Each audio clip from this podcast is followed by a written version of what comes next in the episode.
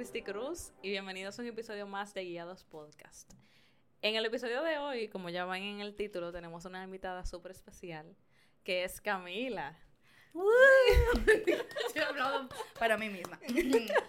Pero antes de como comenzar obviamente con el episodio en sí, hay varias cosas. Primero, decir que yo estoy muy agradecida de que Dios nos haya permitido conocernos, por la amistad tan genuina que tú brindas, por lo genuina que tú eres como en, en todas las formas, tú eres muy genuina. Y Ah. una de las cosas que más me, me gustó cuando tú y yo nos conocimos fue como que contigo yo podía hablar y tener como idea diferente. Sí. Y como que tú, tú simplemente decías como que, ah, en verdad yo no pienso así. Podemos, y no, Sí. y ahí nosotros nos íbamos una hora en conversación. Y, y conversación, o sea, con el mismo punto distinto, porque el objetivo no es cambiar el punto vital de la otra, sino comunicar el tuyo y, ok, ok, todo bien, todo bien. Y seguimos normal, porque. Sí, entonces cada vez como que, me recuerdo que fue una noche en especial que estábamos como en un juego. Ajá. Y después de ahí era como que, ah, yo quiero seguir hablando con Camila, en verdad.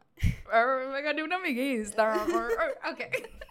Gracias. Entonces, bueno, ya ustedes saben el título que vamos a hablar, pero Camila me dijo que ella quiere ver juegos en Guiados. O sea, o sea, es que ustedes tienen que entender que yo tengo un poquito de, de no, no ADHD, pero como que a mí me gustan las cosas que me estimulan mucho. Entonces, Ok. yo creo que sería chévere para conocer aún más la personalidad tan chévere de Christy y de Moy también, como que ustedes hagan cositas, actividades o para que el público los conozca, porque ellos son bien, bien chéveres, de verdad. de- o sea, como amiga, se lo digo.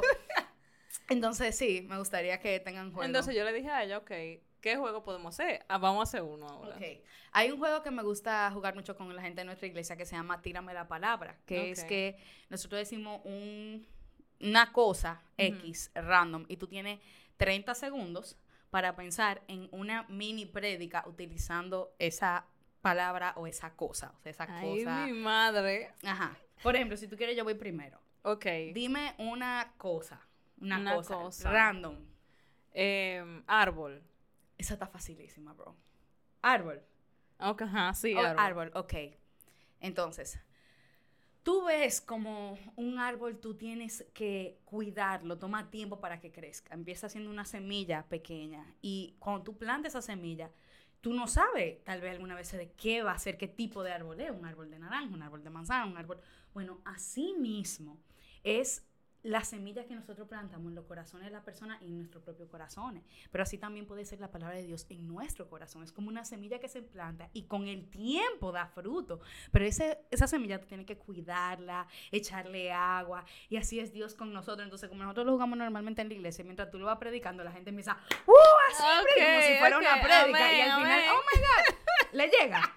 Ok, es chévere, es chévere. Después Ok. te enseño videos de nosotros jugando, hasta en la iglesia lo jugamos con el público general y la gente en la vigilia le encanta porque es muy out there. Ok, te voy a dar un ejemplo. Sombrero. Sombrero. Loco, que no hay forma de... Yeah. Sombrero. Sombrero. En verdad, no lo Por ejemplo, esta yo me la acabo de inventar. Tuve como. Hay veces que uno se siente solo, ¿verdad? Como Ajá. que expuesto. Y ahora mismo está lloviendo allá afuera. Y si tú sales allá afuera sin un sombrero, te mojas y se daña tu cabello y todo lo que tú lo has estado preparando. Dios es como ese sombrero. Que hay veces que tú sales, pero como tú tienes a Dios, que dice la Biblia que Él unge tu cabeza con aceite, que Él te cubre. No importando el qué, tú no tienes que tener miedo a los elementos ni a nada porque Dios está contigo. ¡Wow! Guau. ¡Wow! Ok, oh, te voy a dar otra. Toma corriente. Esa está facilísima. Ok. Toma corriente. Bueno, sí, eso está más fácil en verdad. Em, así como cuando nuestros celulares están descargados y no podemos hacer casi nada, no podemos utilizarlo, no tienen como la misma eficiencia. Así mismo nosotros nos descargamos también y necesitamos encontrer un cargador. Wow, Y un, wow. un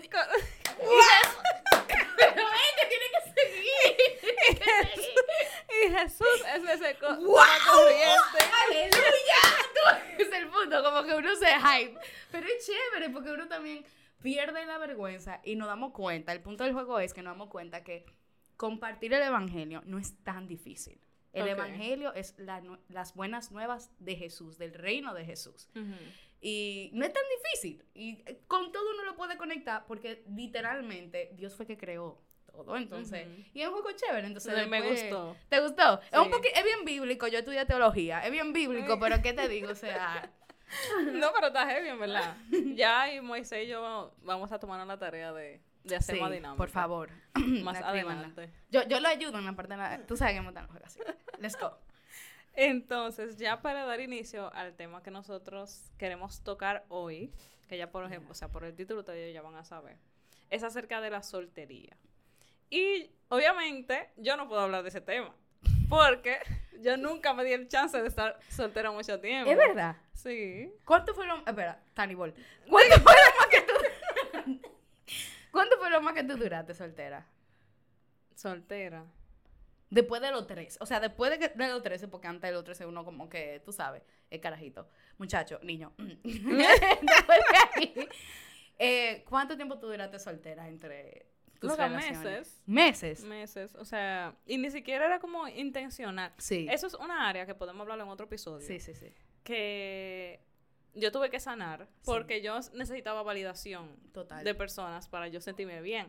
Entonces, como yo necesitaba esa validación constante, y yo ni siquiera me enamoraba de la gente full, era como para tener esa No, una, validación. com- una compañía. Ahora, entonces, tú lo que has estado es soltera meses. Por el otro lado, yo he estado soltera 25 años, dos meses. Lo que llevamos el día de hoy. Lo cual es diferente, pero sí. Ven, que podemos ser amigos que somos diferentes. ¡Wow! Y tú le pones el ¡Wow! El, el- el efecto.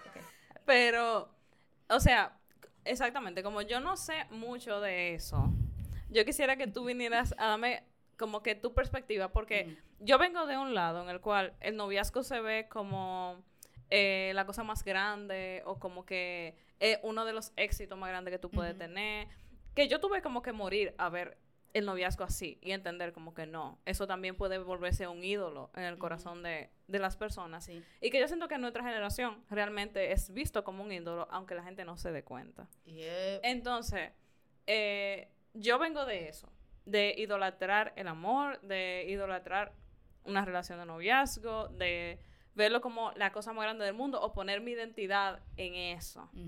Ahora, por ejemplo, ¿cómo se ve para Camila eso? O sea, estar soltera en un mundo en el cual todo el mundo idolatra estar en una relación. Bueno, en mi caso, eh, bueno, en mi caso sí, yo tengo 25 años, yo nunca he tenido novio, yo nunca he besado a nadie. ¿Cómo pos- Nunca he besado a nadie. Ni un piquito, ni un piquito, señores, o sea, no. Y no es porque yo soy ni monja, ni, ni, ni que Camila la que nunca peca. Yo he cometido muchísimos errores y soy muy abierta acerca de los errores que he cometido, pero nunca en esa área. ¿Por qué? Porque muchas de mis carencias emocionales que yo he tenido que trabajar arduamente y que se le ha entregado a Dios han sido en esa área, en el área del amor romántico en pareja. Ok. Porque yo crecí, mis padres se divorciaron y yo tenía una percepción muy deteriorada de lo que era el matrimonio, de lo que era el rol del hombre, el rol de la mujer. Y como yo no tenía un fundamento saludable para nada, mi percepción estaba muy deteriorada. Y por ende, como yo veía el matrimonio, no era como el diseño de Dios. Ok, ajá. Yo lo veía más como el diseño de la iglesia hasta cierto punto, así era como yo lo veía, honesta, o sea, siendo muy, muy, muy honesta. Y después de trabajarlo, eh, terapia, e inteligencia emocional, que por eso yo hablo mucho acerca de la inteligencia emocional, porque es algo muy importante que uno Ujú. debe de buscar, aprender, eh, pero más que nada entregándole esa área de mi vulnerabilidad a Dios. Es que yo lo he podido trabajar y comprender que el matrimonio es una de las muchas bendiciones que Dios tiene para sus hijos, para sus hijas, para el ser humano.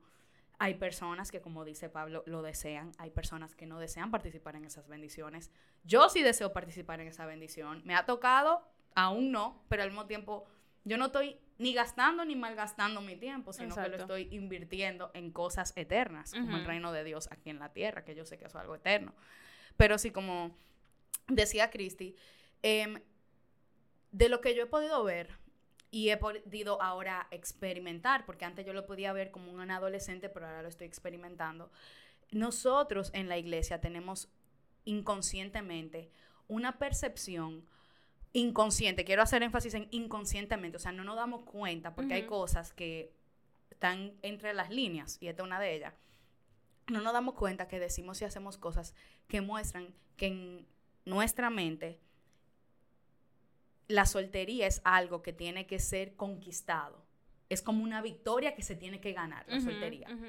Y por ende, si yo estoy diciendo que el matrimonio es algo que tiene que ser conquistado, yo estoy diciendo que la soltería es mala. claro. Y no, y siempre la soltería se ve como algo como negativo. algo, como algo negativo. Y más aún eh, hacia las mujeres. O sea, una mujer soltera se ve aún peor. ¿Qué sucede? Yo no creo que sea verdad, para nada. O sea, a cambio, en la Biblia vemos a Pablo hablando acerca de la bendición que es ese tiempo de soltería o una vida de soltería, porque hay gente que le toca una vida de soltería y es la verdad. Literal, porque Pablo dice, en una parte dice, como que si es por mí. Si es por mí. Ustedes quédense sin casar porque ustedes pueden dedicar su vida completa al Señor y servir solamente al Señor. Entonces, yo estoy como que de, de, ese lado, o sea, es una bendición el matrimonio, pero si a ti no te toca, porque lo teca no te toca. O sea, eso no significa que en tu vida no hay propósito, en tu vida no hay, llamado, en tu vida nada. y, ni tu valor. Ni, tu valor está puesto en eso. Y algo que yo he tenido que venir a entender porque creciendo, eh, cuando yo era adolescente, era no novio, no novio, no novio. O sea, yo me creí, yo, me, yo crecí en casa cristiana, colegio cristiano, y eso era no novio, no novio, no novio, no novio. Pero cuando tú llegas a los 22 y el esposo... Sí y es como que otro de no, así, es como que ellos pretenden que tú hagas un switcheo en tu mente de un lado al otro. Y yo soy un tipo de persona que a mí me gustan los cambios, pero cuando tienen que ver con cambios en mis emociones, yo tomo tiempo en tomar esas decisiones porque para mí son decisiones grandes. O sea, hay, en el mundo secular hemos escuchado como el amor es una apuesta. ¿Tú has escuchado eso? No, no, yo no lo he escuchado. Nunca. Bueno, si uno va a los libros de románticos y las... a mí me gustan mucho las novelas. Okay. Todo siempre como que el amor es una apuesta, a veces se gana, a veces se pierde. Hay una frase que todo es justo en, ¿cómo es? Everything's fair in love and war. Todo es justo en el amor y en la guerra. Como que tenemos estos ideales tan grandes acerca del juego del amor. Pero personas como yo que tal vez vienen de familias separadas, de restauración. Hay, veces que tomar esas jugadas nos toma un poquito más de tiempo. O sea, tal vez mi ficha de seguridad que yo tengo no las quiero invertir en eso. Y es algo que yo estoy totalmente dispuesta y abierta a hablar, porque como digo, yo voy a mucha terapia y lo hablo con mis padres y, y o sea, estoy en discipulado, ¿por qué? Porque esto no deberían de ser tema tabú, o sea, de verdad, son temas normales y yo prefiero estar en esta, en este episodio, que estar en un episodio que se llame Restauración. ¿Cómo restaurar tu vida después de darte 1500 golpes? Gloria a Dios, esa no es mi historia, mi historia es otra. Yo pudiera hacer Exactamente. mi historia es otra, que es verdad, que no es ni mejor ni peor, simplemente diferente. Pero en la Biblia leemos de Abraham y Débora y Moisés y Pedro, que todos eran líderes en la Biblia, que estaban casados. Pero también tenemos a un Jeremías y a un Daniel que no se le conoció ninguna pareja ni esposa. ¿Eso significa que Dios no lo usó o que lo usó menos? No. Simplemente, entonces que Jeremías, el gran profeta Jeremías, nunca derribó el, gigante de la soltería. No. Eso era simple, no era tal vez lo que Dios tenía en los planes para Jeremías. Ahora, Jeremías fue Jeremías. O sea, ¿tú me entiendes? Como que eso, mi identidad no está puesta en mi estatus marital. Eso es lo que quiero decir. No, pero para mí, como que ese punto es tan importante. Y si tú supieras como que yo no lo había pensado antes de que comenzáramos a grabar el episodio, pero como que ahora me hace mucho más, o sea, se me hace mucho más clara la idea de cómo, no, cómo nuestra generación se ha hecho como que un ídolo del amor, de tener pareja, del matrimonio, porque realmente en la Biblia nunca se pinta así. O sea, la Biblia nunca te dice tú vas a hacer más si tú estás casado o tú vas a hacer menos si tú estás soltero. O sea, como que eso es algo que nunca se plantea en la Biblia. Ni te lo pone como... Pero yo creo como que es bueno que uno mismo se cuestione. Como si nosotros, o sea, ¿qué lugar tiene el noviazgo, el matrimonio en nuestros corazones. Porque yo también, o sea, como yo dije ahorita, yo también tuve que cuestionarme eso y darme cuenta de que, o sea, por cosas de mi pasado, por cosas de mi adolescencia, eh, yo tuve como que, ¿cómo se diría? Mis temas emocionales y yo llegué a poner como eso en mi corazón. Gracias a Dios cuando yo tuve como ese, como que el Señor comenzó como a poner las cosas en su lugar pero como que en verdad me gusta pila que estemos como poniendo como en contexto todo esto y hablando de que, como tú dijiste, la soltería no es algo que hay que arreglar. Tú no tienes un problema por estar soltero. Pero también, o sea, como que para mí, tú tienes que tener como que tu identidad bien clara y tu convicción bien clara para tú no dejarte meter presión. Porque yo me imagino que la presión que, por ejemplo, que a ti te han metido es mucho. Últimamente sí me están metiendo más presión. Ahora, quiero dar a notar que mis padres no... No, no. No me meten presión. Exacto. Eh, es que la presión es, del que la coge. O sea, es del que la acepta. Y quiero hacer como un paréntesis. Lo dije para, para ti, pero a mí me han escrito personas hablándome acerca de cómo manejar la presión de la presión de la sociedad cuando uno está soltero. Por ejemplo, esta misma semana me, me escribió una chica y me dijo, ¿Cómo yo puedo manejar la presión de que gente me esté presentando personas para que yo salga con ellos? Mira lo que tú ves que tú estabas hablando un poquito anteriormente acerca de cómo idolatramos el amor. Específicamente ese sería el amor eros. cómo idolatramos el amor eros. Porque no es ni el amor ágape, que es el amor de Dios hacia nosotros, incondicional. No, no, no. El amor entre, entre parejas, porque hasta desde que somos chiquitos, en los cuentos de hadas, es, sobre el príncipe y la princesa que se encuentran y son el one true love, el único amor verdadero, real. O sea, ese es el epicentro, el clímax de toda historia de amor, el encontrarse y nunca apartarse. Entonces, siempre se nos ha pintado esa narrativa como la más importante. Una telenovela, si no tiene una pareja, wow, yo no la voy a ver. O sea, si no es Floricienta, que todavía estamos quillados por la primera temporada, yo no la voy a ver porque que eso es, o sea, tú estás buscando el amor verdadero que, se miran a los ojos y no, y, no hay villano ni... ¿Tú me entiendes? So, nosotros no agarramos a esa narrativa y queremos duplicarle nuestra vida y por eso vamos persona tras persona, como dicen por ahí, besando sapo hasta encontrar príncipe. ¿Qué sucede? En mi caso, eh, eso toma, o cuando, ok, quiero hacer aquí una diferenciación. Antes de yo cumplir 20 eh, años, eh, toda mi adolescencia hasta los 20 años, yo estaba en, una posición de mucha vulnerabilidad, inestabilidad emocional y, dolor, o sea, de verdad. Que mi percepción era como cristiana, o sea, yo iba a la iglesia, estaba estudiando teología, yo quiero también dar a denotar eso. Yo lo que pensaba era, yo quiero tener hijos, porque así como hay personas que soñaban con encontrar el príncipe azul, mi sueño desde chiquita era yo tener, a mí me encantaba jugar con la muñeca, tener bebé, tener hijos. Yo pensaba, a mis 18 y 19 años, yo me voy a casar y yo voy a querer a mi esposo y él va a ser importante y obvio, yo lo voy a amar. Muy, muy, ajá, yo lo voy a amar, pero lo más importante van a ser mis hijos. Y porque, quién sabe si él me deja mañana. Ok. Entonces, cualquier cosa yo voy a tener mi muchacho. O sea, claro, eso yo lo vocalizaba, no. Pero en mi mente, en el muy, muy, muy subconsciente, eso es lo que yo creía, en mi corazón. Si yo me casaba a los 19 años, yo iba a querer a mi esposo, yo lo iba a querer, sí, muy chévere. Pero como quiera, mi corazón, si uno no trabaja, y eso no sucede a todos, si uno no trabaja los temas, ellos están ahí, dormit, como durmiendo no iba a estar en el lugar correcto. Entonces, por eso, si nunca va a existir, nunca va a existir la Camila perfecta que se va a casar. Claro. No. Tampoco yo estoy en donde estaba hace cinco años, no. Pero la Camila perfecta no va a existir.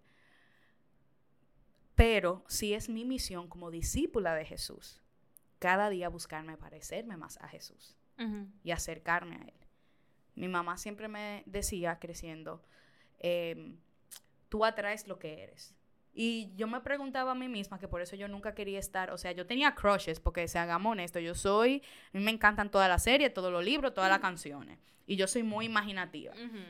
Entonces esa parte de que, ay, me gustaría tener un novio, que yo qué sé, que patatín, siempre estaba, pero yo no estaba lo dispuesta para tener novio. No, a mí me gustaba pensar en el novio imaginario, pero no en uno real. De que no, por eso, en el tiempo de hacer la apuesta, yo nunca hacía la apuesta.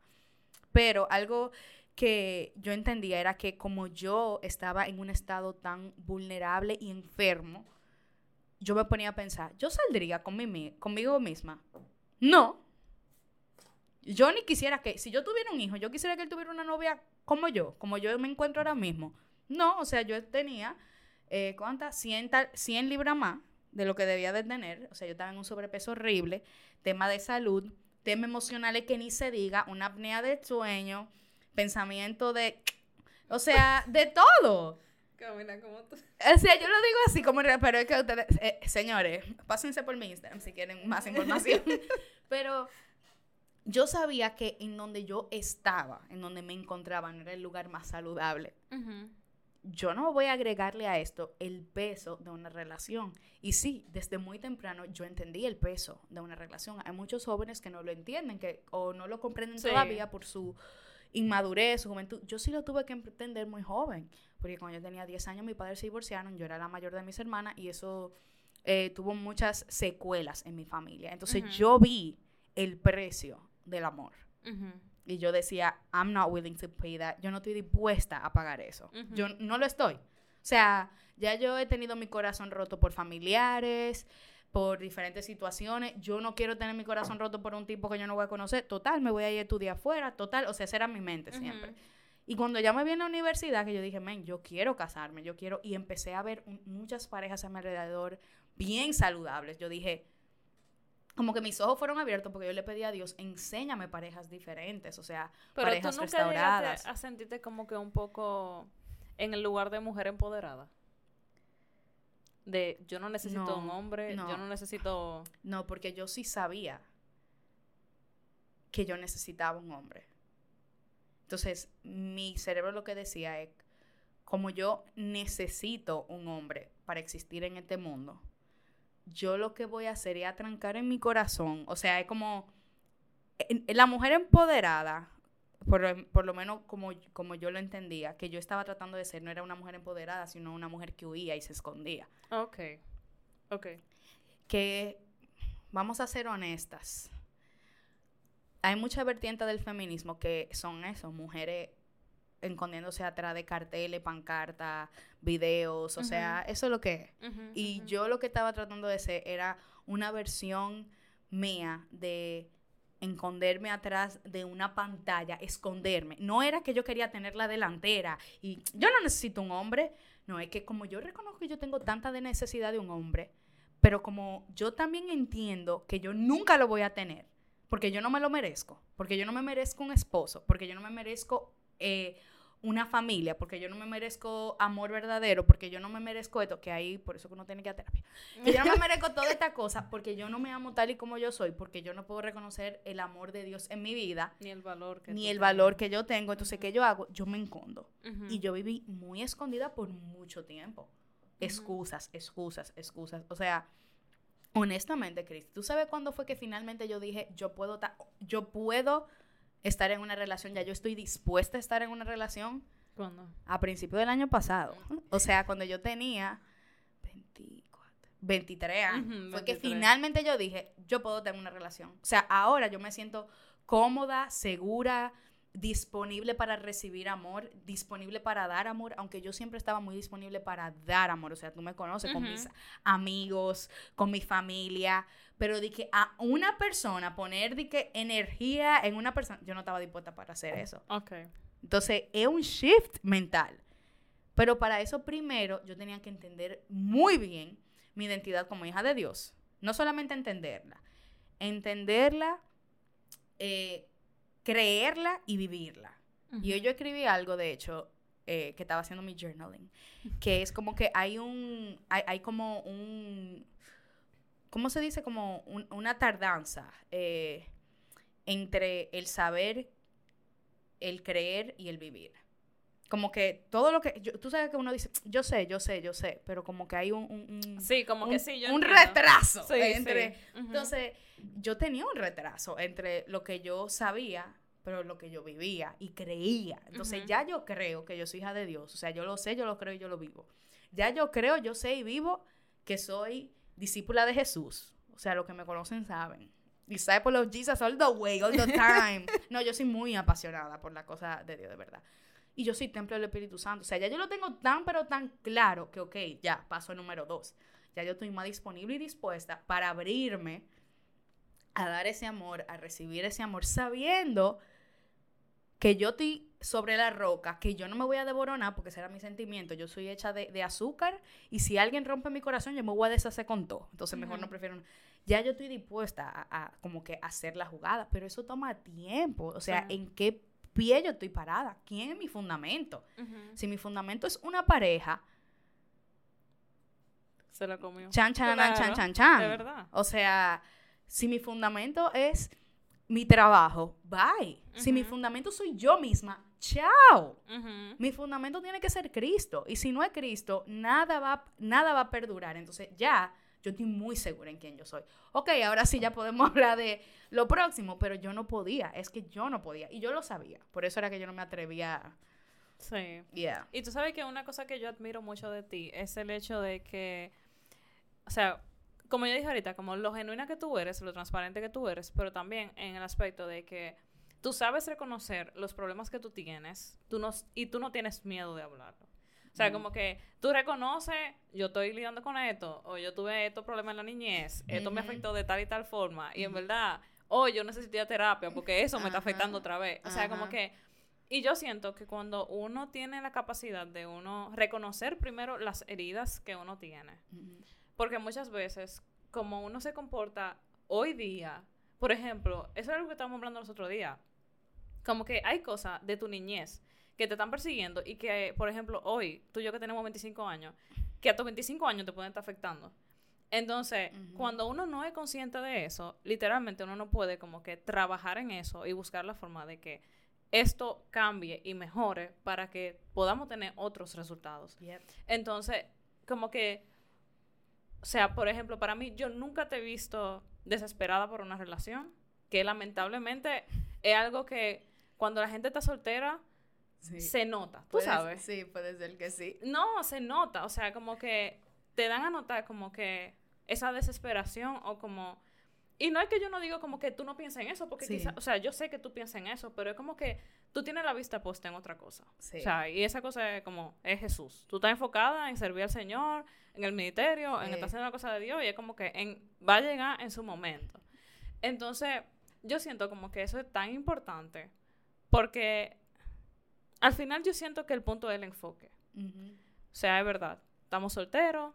Primero, como tú dijiste, no hay que escapar de la soltería. La soltería no es algo negativo, no es, no es algo de lo que hay que huir.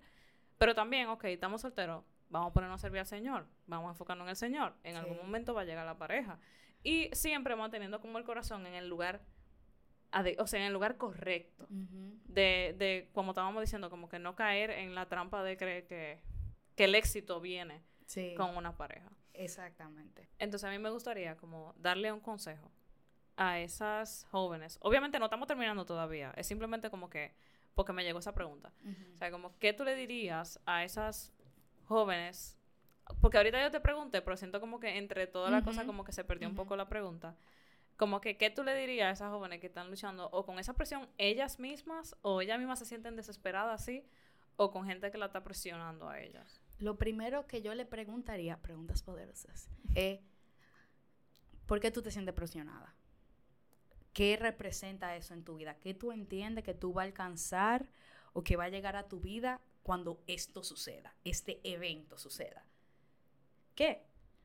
Ya no te vas a sentir sola. Si esa es la respuesta, podemos que la raíz es que hay un tema de sentirte sola. Si la respuesta es, no, porque después que yo me case, ahí yo sé que es que va a despegar mi ministerio, que hay muchas personas que tienen esa, percepción. Ah, pues entonces lo que estamos atrás de ministerio y de plataforma. El problema es otro. Mm. Eh, tal vez, em, bueno, es que voy a tener, voy a ser más respetada y reconocida en mi círculo, en mi familia. O sea, ya voy a ser considerada una adulta. Entonces el tema es independencia o dependencia. O sea, siempre hay que ir a la raíz. Porque literalmente el matrimonio o una boda, porque hay, tenemos que diferenciar. Una cosa es una boda y otra cosa es matrimonio. Sí, definitivamente. Si tú lo que quieres es el evento de la boda, hay que chequearnos. ¿Tú me entiendes? claro. Porque el matrimonio, o sea, it's, es un, eh, ah, no solamente un compromiso, es una aventura y es para toda la vida.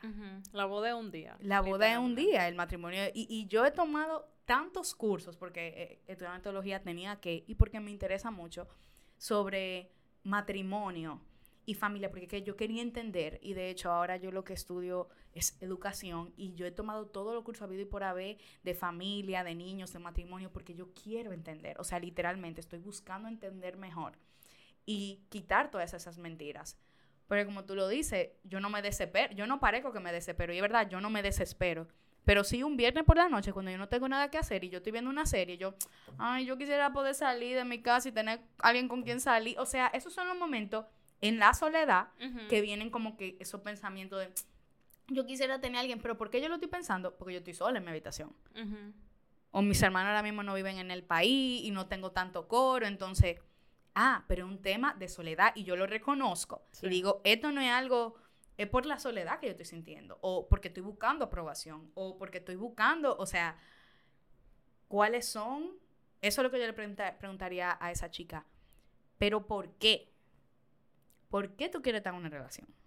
Y no, también me gustó mucho esa pregunta que tú hiciste al inicio, como ¿por qué tú te sientes? ¿Por qué- ¿Por qué tú coges la presión? ¿Por qué tú coges la presión? ¿Por qué tú te sientes presionada? Y yo soy tercera generación, nieta, hija de pastores. Trabajo en el ministerio tiempo completo. O sea, no es que todo es mi, mi los fines tiempo completo.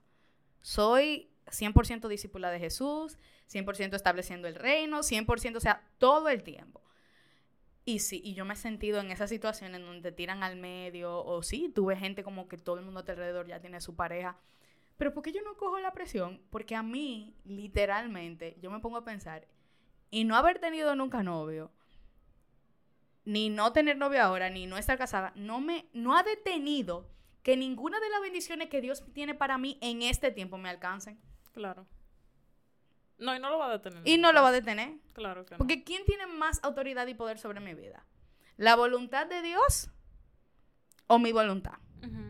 ¿La voluntad de Dios o la artimaña del enemigo? La voluntad de Dios, porque yo estoy adentro de la voluntad de Dios. Entonces, todo lo que Dios tiene para mí en este tiempo me está alcanzando. Y tú has sido testigo. Hay alguna que yo ni caso. Ay, no.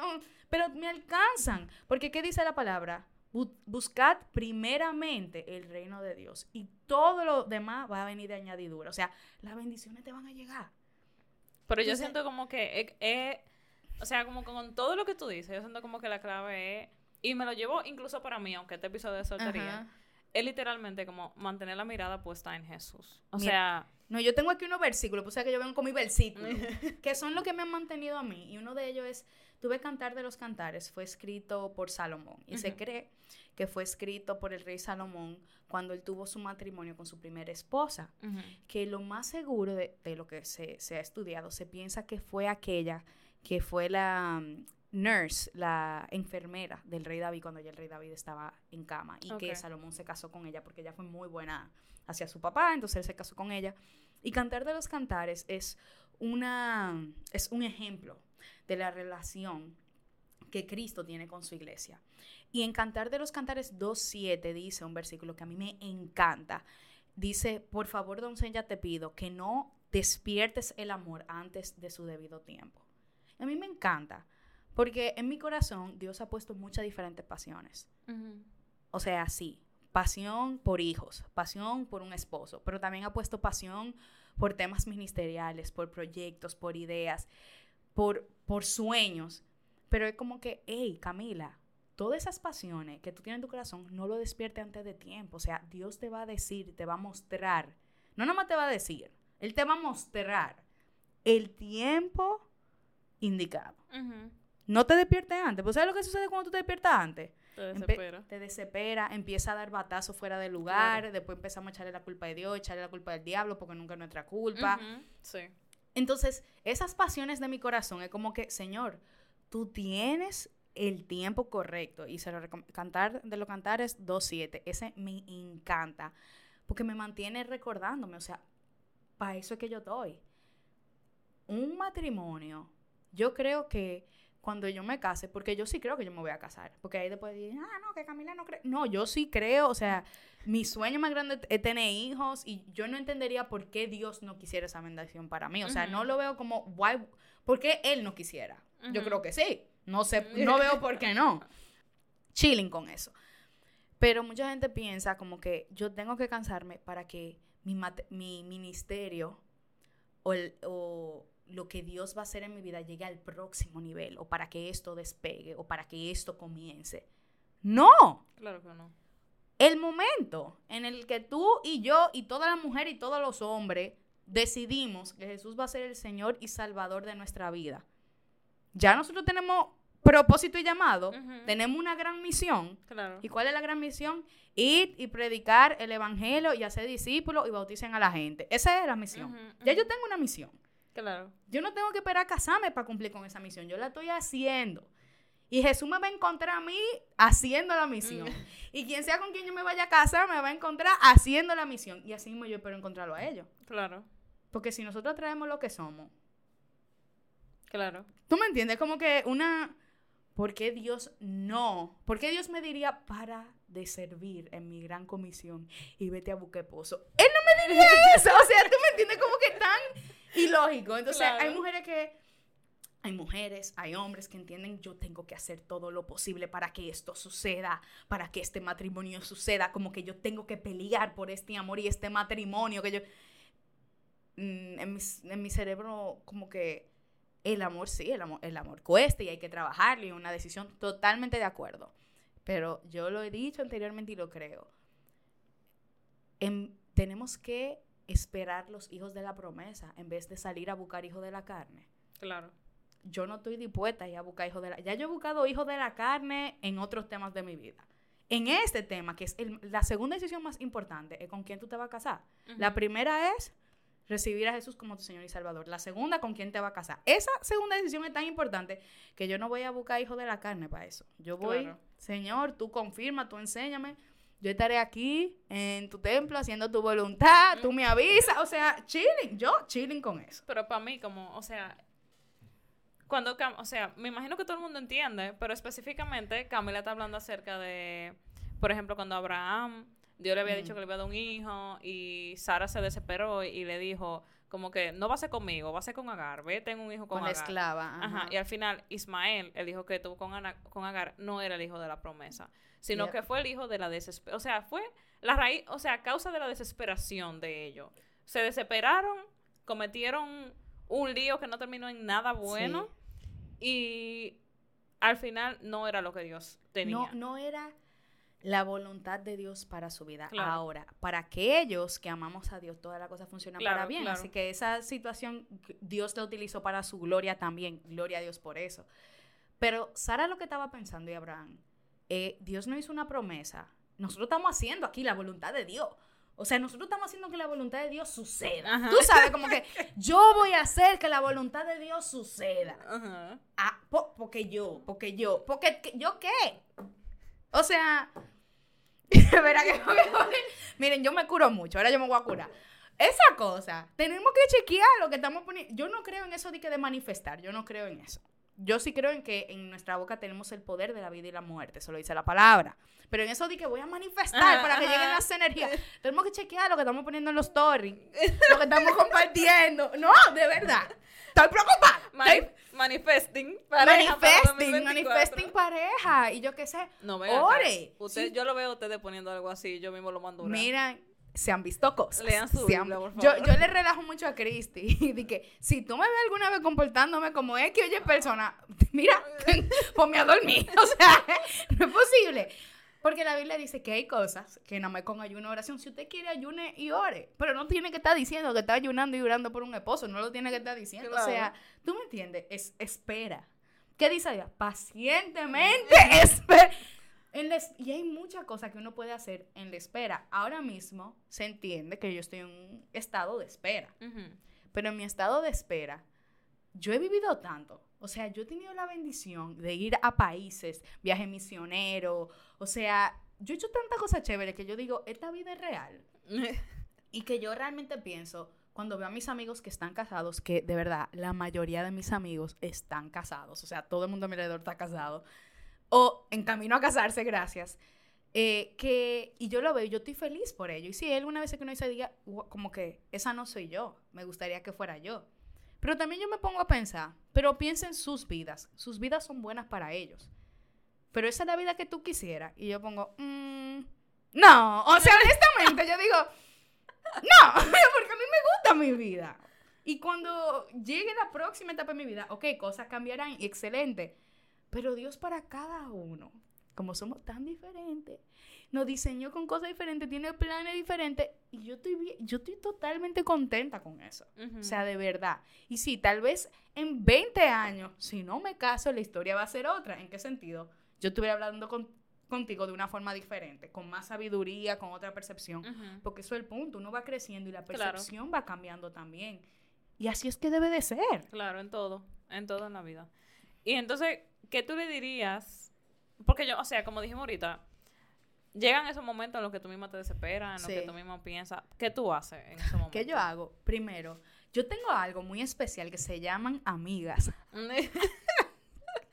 no, lo tengo que decir así, porque hay mujeres y hombres, ambos, que no tienen ni amigas ni amigos. Que la única forma en la que pueden acercarse a una persona del sexo opuesto es teniendo una relación amorosa. O hay mujeres, ay, no, es que las mujeres todas son chimosas, que yo qué sé. ¿Tú sabes qué? Tenemos que sanar también nuestra relación con la persona de nuestro propio sexo muchas veces. Yo soy una muy buena hermana hacia mis hermanas, Gaby Alina, que lo que. Mm. No, de verdad, yo soy muy cercana a mis hermanas y eso me ha ayudado a desarrollar amistades femeninas muy buenas.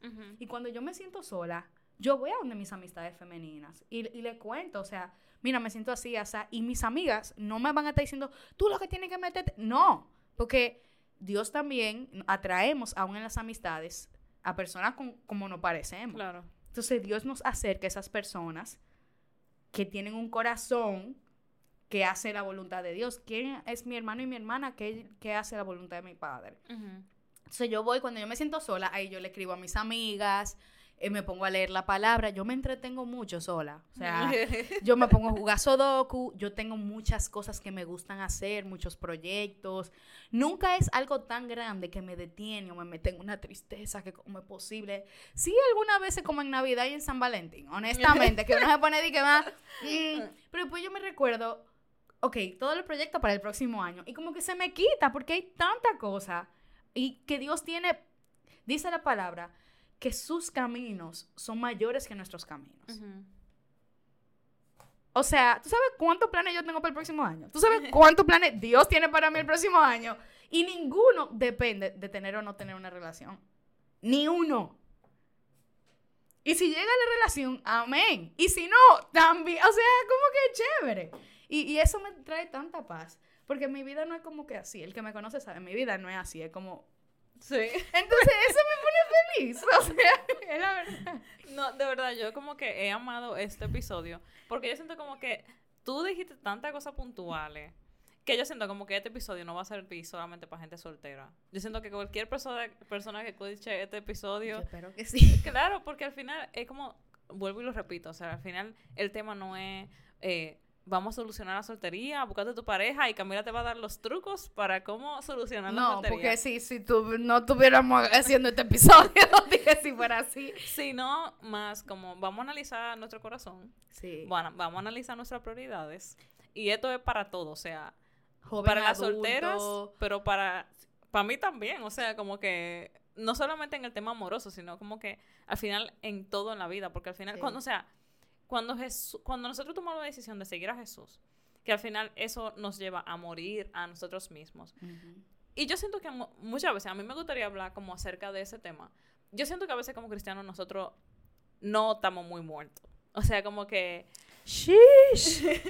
como que la Biblia nos dice, como, o sea, para nosotros es muy fácil decidir que, ay, sí, para mí el morir es Cristo, el vivir, eh, o sea, el vivir es, ¿tú entiendes? Y yo siento que lo decimos muy de boca, pero no estamos entendiendo lo que dice ahí. Porque cuando Jesús te dice, ya tú no vives tú, sino que ahora tú vives para mí, nosotros estamos entendiendo es que ya no, nuestros planes no importan, nuestras decisiones no importan, nuestros deseos no importan. O sea, como que estamos literalmente dejando toda nuestra vida a los pies de Jesús y no nos hemos hecho, la pregunta, ok, ¿qué conlleva esto? ¿Qué significa esto? Y conlleva, o sea, cuando, o sea, demás, mucho. Y este año, específicamente este año 2023, Dios me ha estado hablando y al principio de año yo se lo estaba comentando a Cristi muchísimo acerca del discipulado, de lo que significa el reino de Dios, establecer el reino de Dios en la tierra, mi misión, porque no hemos acostumbrado tanto a que si la iglesia, que si el ministerio como negocio, que si esto, que si lo otro, que qué es lo que estoy haciendo, que es lo que la gente está viendo. O sea, ya yo tengo cinco años trabajando tiempo completo en ministerio. Hay personas que tienen mucho más que yo. Pero este fue el año que Dios más que nunca me confrontó y que yo presté atención. El que tenga oídos para escuchar, que oiga. Y me confrontó acerca de quién soy yo, Jesús, para ti. ¿Quién soy yo para ti? ¿Qué significa mi evangelio para ti? ¿Y qué es lo que tú estás haciendo con eso? Porque tu vida entonces me pertenece. Si tú vas a tener un matrimonio, ese matrimonio me tiene que pertenecer. O sea, más te vale que tú te cases con un hombre también, que su vida me pertenezca, porque si no, ¿cómo que se dice eso? Eh, yugo desigual. Porque esa es la otra. Yo quiero estar con una persona que ame tanto a Dios, que ame más a Dios de lo que yo amo a Dios. Y mira que yo amo a Dios mucho. O sea, porque ahí es que va la, la alineación. Mis hijos le van a pertenecer todo, ya nada, bye, tú eres trash. No es que yo soy trash, pero nada de lo que yo tengo. Y tú sabes como que, bueno, aquí me voy a olvidar de la gente, estoy hablando con Camila solamente. algo, Let's go. algo que yo siento como que en este proceso de mi vida, eh, bueno, no, yo no he dado contexto en, aquí en el podcast, pero eh, Moisés y yo pasamos por un proceso de pérdida de embarazo. Entonces, eh, para mí ese proceso fue, en algún momento vamos a hablar de eso, pero yo siento como que fue el proceso de más dolor y sufrimiento que yo he tenido como en mi vida. De más dolor, pregunta, confusión, como incluso yo hablando con una persona, esa persona me dijo como que hay muchísimas preguntas que tú nunca vas a tener respuesta. Y literalmente, así era que yo me sentía como que con tantas preguntas que yo sabía que nadie me iba a poder responder, jamás. O sea, como que solamente Dios. Y hablando con mi psicóloga, ella estaba siendo como sutil conmigo. O sea, ella me estaba haciendo como que llevándome al punto. Y yo le dije como que, yo entiendo lo que tú me estás diciendo, como que quizá yo tengo que morir a ese tema. Y si te digo como que, mira, a mí me dolió tanto pensar en eso, Camila. O sea, porque así como tú dices, como que yo siempre he soñado con tener hijos. O sea, incluso yo, antes de yo pensar en casarme, yo sí pensaba como que en mis hijos. Igual que tú, o sea, yo siempre soñé mucho con... Yo nunca pensé con boda, pero sí pensé mucho en hijos. Yo igual. Entonces, como que... Que llegara a eso que yo tanto quería, que yo tanto anhelaba, y que de repente como que ya no, se fue. Y que o sea, yo me estaba llenando de, de tanta como emociones negativas y que mi psicóloga me dijera como que quizá tú tienes que entregarle ese tema al Señor, quizá tú tienes que morir a ese tema. Para mí fue como que me volví a traer el tema de, para mí, el vivir es Cristo, el morir es ganancia. Como que yo, ya yo no, no vivo yo, vive Cristo en mí, ya yo no vivo para mí de verdad, al inicio a mí me dolió mucho. Y yo digo como que, o sea, como que cuando ella me dijo eso, fue como que, óyeme, qué difícil, qué difícil es eso. Y fue como que no, en verdad, yo tengo que rendirme más ante el Señor.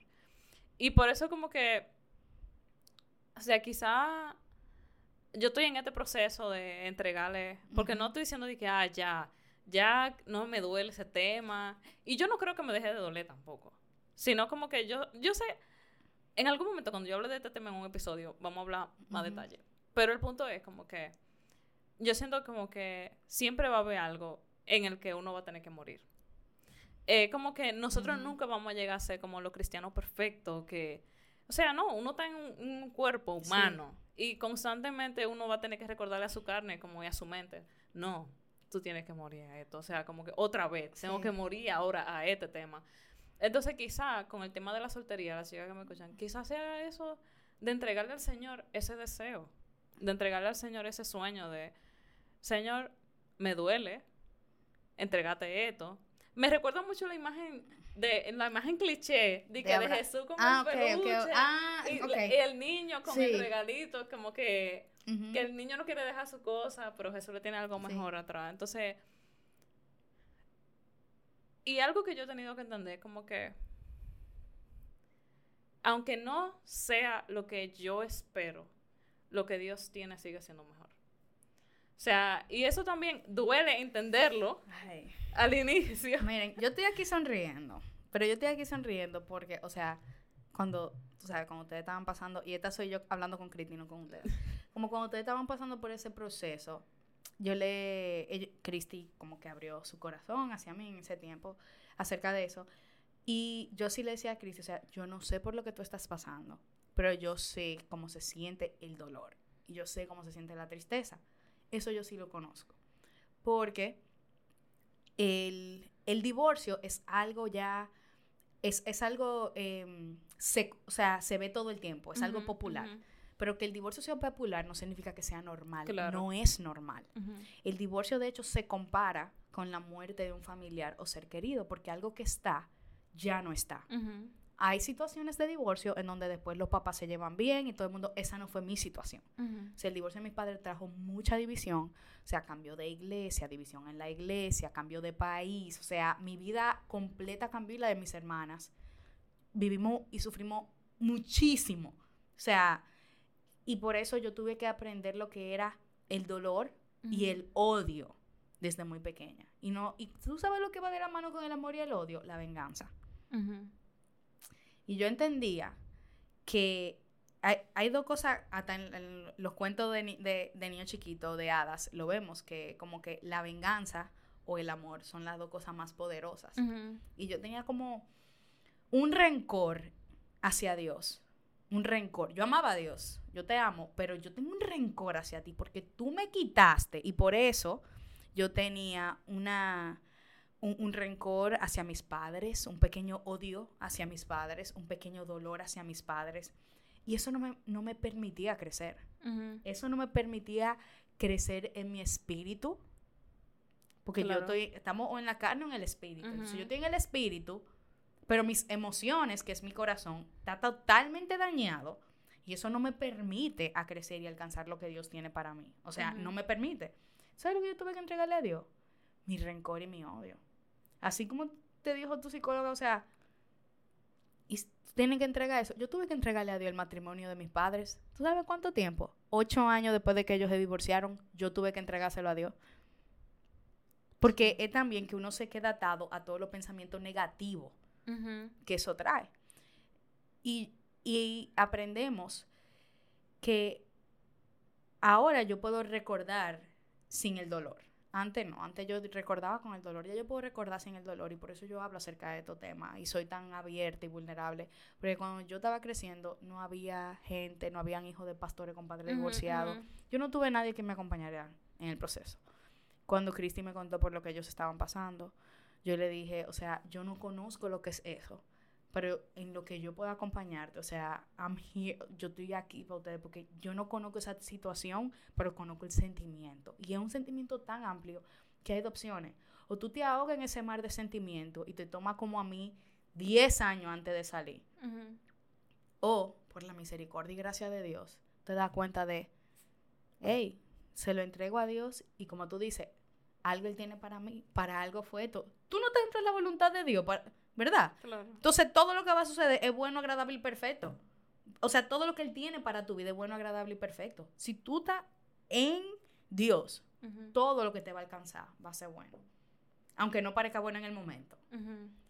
Y yo lo creo eso para ti y me da tanto gozo como que escucharte decir, ya yo lo, lo estoy empezando a creer para mí misma, pero es un proceso. O sea, la gente piensa que es como que, toma, Señor. No. No, es un proceso y sin proceso no hay crecimiento, no hay reconocimiento Ujú. y no hay verdadera muerte. Si fuera así de fácil, mi amor, no, Sí. es, es una entrega completa. No, y para mí fue como que, por ejemplo, esa primera oración, yo, no, yo creo que a mí nunca se me va a olvidar, como la primera oración de Señor, yo te entrego mi deseo de ser mamá. O sea, es como yo dando gritos, pero, pero, o sea, es como que... Es fuerte. Porque no es como que... Yo siento como que es muy fácil entregar cosas de boca, pero cuando tú decides entregar de corazón, no es lo mismo. ¿Y tú sabes cuál es un buen ejercicio que uno puede hacer? Escribir en una hoja todo lo que uno quiere ser. Si yo escribiera en una hoja todo lo que yo quiero hacer, ¿tú sabes lo primero que yo pondría? Ser mamá. O sea, señores, que yo quiero siete hijos. Tú sabes, yo quiero siete hijos y yo voy a adoptar y esto. Después yo pondría, o sea, ser mamá slash esposa, ah, porque ya yo aprendí mejor, entonces ser esposa, haría una lista tal vez, ser maestra, hacer esto. Y después que yo termine esa lista, yo escribiría, ¿tú sabes de verdad cuál es la una cosa que yo quiero hacer con mi vida? Y que ya yo lo dije, hacer la voluntad de Dios. Eso va sobre todo, todo eso. Y eso, hacer la voluntad de Dios, no va atada a ninguna de las demás. Claro. Y suena tan fuerte y es difícil. Pero es como que al fin y al cabo, lo más importante para mí, lo más importante, es hacer la voluntad de Dios. Y si hace la voluntad de Dios en una habitacióncita como una misionera digital, pero en una habitación que está llena de la presencia de Dios, pues ahí es donde yo quiero estar. Si en una casa llena de muchachos y con un super mega esposo y con yo qué sé, amén también. Pero si no es eso, lo que él quiera. Pero eso es lo más importante. Pero yo tuve que ponerme a mí en orden. Y yo siento como que al final de este episodio vamos a cerrar con eso de, o sea, así meditando. ¿Qué cosa tenemos que entregar al Señor? ¿En qué aspecto tenemos que morir? ¿Qué cosa de verdad? O sea, no de boca, sino de corazón. ¿Y qué significa entonces vivir? Claro. Eso, en verdad, a mí me gustaría, pudiéramos hacer un estudio bíblico de eso, de, de morir para vivir en Cristo. O sea, ¿qué conlleva el entender porque, Señor, yo me recuerdo que fue un estudio bíblico que yo hice. O sea, fue yo con mi Biblia, que el Señor comenzó a arrasarme la cabeza, a enseñarme como que, Cristi, tú de verdad estás muriendo. ¿Tú crees que tú estás muerta? Porque yo te veo media viva. y ahí fue como que el Señor comenzó a confrontarme mucho con, con ese aspecto de, de entender lo que significa morir en Cristo. Entonces, yo creo que también ustedes pudieran, pudiéramos todos sentarnos a hacer eso. Entonces, gracias Camila por esta conversación. Que me vuelvan a invitar. Si quieren, por favor, poner en los comentarios. No, me... no, claro que sí, que pongan lo que quieran. Yo sí les voy a pedir que, por favor, eh, dejen un review en esta plataforma que ustedes estén escuchando, sea Spotify, sea Podcast, sea YouTube, lo que sea. Déjenos su review, déjenos saber lo que ustedes piensan, por favor. Déjenos saber algo, porque muchas veces lo escuchan, lo disfrutan, lo comparten, pero no nos dejan saber. Entonces, Déjenos su feedback de lo que sea. Hasta un voice note le pueden mandar a Christy por DM. Hey, mira, pile heavy, así. Eso también claro, lo todo vale, todo vale. Entonces, gracias Camila, de verdad. Yo sé que, que a ser de mucha bendición porque al final no solamente hablamos de soltería, se habló de todo un poco. y a mí que me encanta hablar, señores. Ay. Entonces, nada, nos vemos en un próximo episodio.